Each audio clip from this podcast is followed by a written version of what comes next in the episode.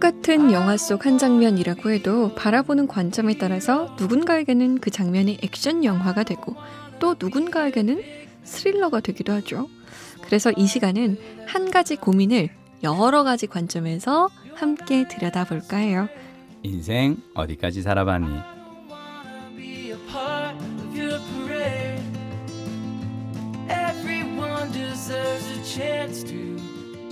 이 시간이 제 관점에서 보면 정말 재밌거든요. 저에게는 뭐랄까요? 흥행 영화 같은 느낌인데 이분의 관점에서 보면 어떨까요? MBC 김민식 PD 모셨어요. 안녕하세요. 안녕하세요. 너무 신기하고 감사한 경험이죠. 어, 어. 연출이 출연을 한다라는 것 자체만. 그럼. SF 영화 정도로 표현하면 될까요? 아, 저는요, 그 SF, 음, 사람들이 공포 영화와 스릴러를 왜 보는 것 같아요?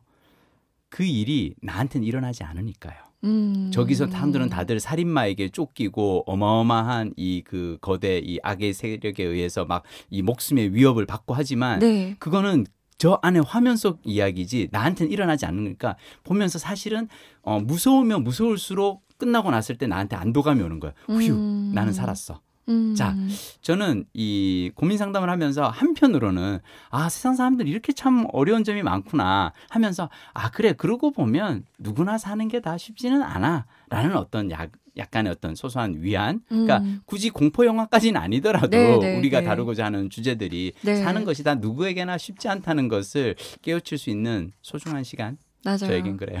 저에게도 그런 것 같아요. 아마 음. 우리 대부분의 청취자분들도 그렇게 생각하실 텐데 네. 이번에 고민 사연은 또 얼마나 어떨지. 공감을 하게 될까요? 네.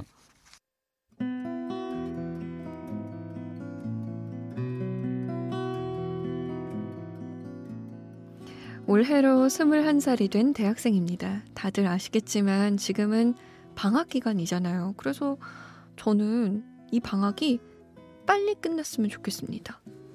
방학이 너무 싫거든요. 저는요, 성과를 내는 일을 하지 않으면 견딜 수 없는 성격이에요. 그래서 학교를 다니는 게 좋은 거죠.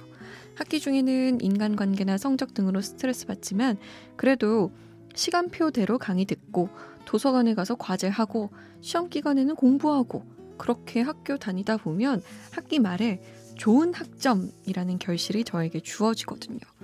그런데 방학이 되면 너무 과한 자유가 주어져서 미치겠어요. 어떤 일을 해야 눈에 보이는 성과를 낼지도 모르겠고요. 제가 이번 방학 동안 한 건 홈베이킹, 인문학 책 읽기, 가끔 친구 만나기, 그리고 쭉 핸드폰 쳐다보기 뿐인데요. 이 중에서 의미 있는 일은 하나도 없는 것 같아서 너무 죄책감이 듭니다. 시간을 버리고 있는 느낌도 들고요. 저는 남은 방학 동안 뭘 하면 좋을까요? 혹은 보람 있는 무언가를 해야만 한다는 강박에서 벗어나려면 어떻게 해야 할까요? 지난 여름 방학 때도 똑같은 고민을 했는데 매번 돌아오는 방학 때마다 이럴까봐 걱정이에요.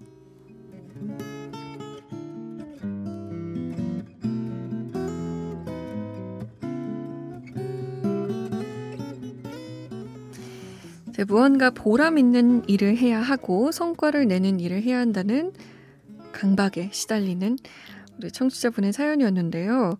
이런 말도 덧붙여 주셨어요. 저에게 여행과 알바는 추천하지 말아주세요. 여행을 하기에는 수중에 돈이 없고요.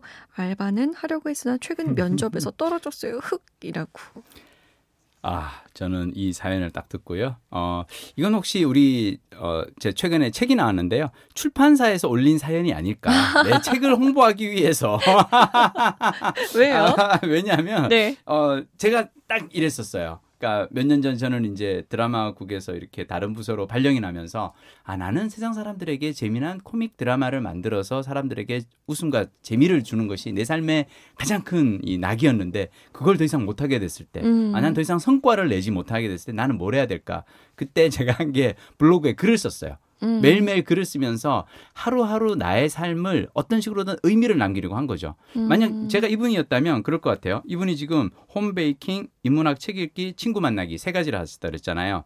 하루에 하나씩 요거에 대해서 글을 쓰는 거예요. 음. 홈베이킹을 하고 나만의 레시피를 블로그에 만들어 올려요. 네. 정뭐 이렇게 레시피가 애매하면은 그냥 어 재료 사진 찍고 마지막에 만든 거 사진 찍어 올려면서 나 이런 것도 만들었어요. 그리고 이거 요렇게 만들 때 의외로 요거 요거 밀가루 요렇게 하면은 맛이 괜찮아요라고 음. 올리잖아요. 그러면 누군가가 나중에 와 꿀팁 감사합니다.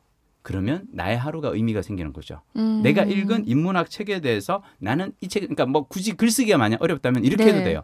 내가 읽은 이 책에서 내가 가장 마음에 드는 구절은 이 구절이에요. 그래서 까라마조프 형제들에서 최고의 구절은 난 여기입니다라고 한 문단만 딱 적어놓으면 그걸 보고 사람들이 와 책을 읽을 시간은 없지만 이 한 구절만 봐도 제가 마치 책을 읽은 것 같은 기분이 드네요. 네. 고맙습니다. 자, 그러니까 내가 한 삶의 어떤 이 하루하루의 시간을 어떤 식으로든 의미를 남길 수가 있어요. 음. 내가 한 것을 기록을 해두면 음. 여기에 사람들이 와 보지 않아도 돼요. 난 이를테면 음. 난 이분이 가장 쉽게 할 수 있는 건 뭐냐면 다이어리만 써도 돼요. 어. 다이어리에 어, 몇 시부터 몇 시까지 홈베이킹, 몇 음. 시부터 몇 시까지 독서, 음. 몇 시부터 몇 시까지 친구와 수다 이렇게 해놓잖아요. 그럼 저녁에 보면은 되게 내가 하루를 열심히 풍성하게 방학을 정말 생산적으로 잘 지내고 있다라고 생각할 거예요. 맞아요. 기록이 없으면은 뭘 했는지 생각나지가 않아요. 음. 기록이 돼 있으면 그 다이어리만 봐도 나 되게 열심히 사는데 라고 할 수 있어요. 생각보다 많은 일을 많은 일을 이분은 생각이 되게 들죠. 생산적으로 내가 보기에 살고 있는데 어, 왜 이런 엄살을 부리시는지 모르겠어요. 저도 사실 지금 우리 음.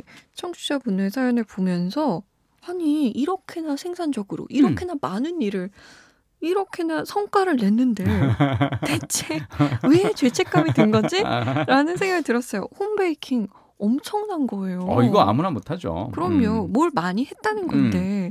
음, 그래서 저는 왜 이렇게 생각하실까라고 음, 생각했는데 진짜 이 성과, 결과, 음, 음. 눈에 보이는 게 없어서 그런 것 같아요. 음, 아까 말씀하신 것처럼 눈으로 볼 수 있게끔 음. 뭔가 기록을 남기면 훨씬 더 뿌듯하지 않을까라는 생각이 들어요. 그리고 저는 언뜻 든 생각인데요. 이분이 어쩌면 책 읽기도 인문학 책 읽기라고 했단 말이에요. 어쩌면 책도 고를 때 뭔가 좀 더 생산적이고 음. 나의 어떤 나중에 취업이나 뭔가의 공부에 도움이 되는 그러지 마시고요. 그냥 재미난 소설이나 에세이, 가벼운 만화도 괜찮아요. 음. 심지어 저는 만화도 읽고 그 진도를 기록을 해놓거든요.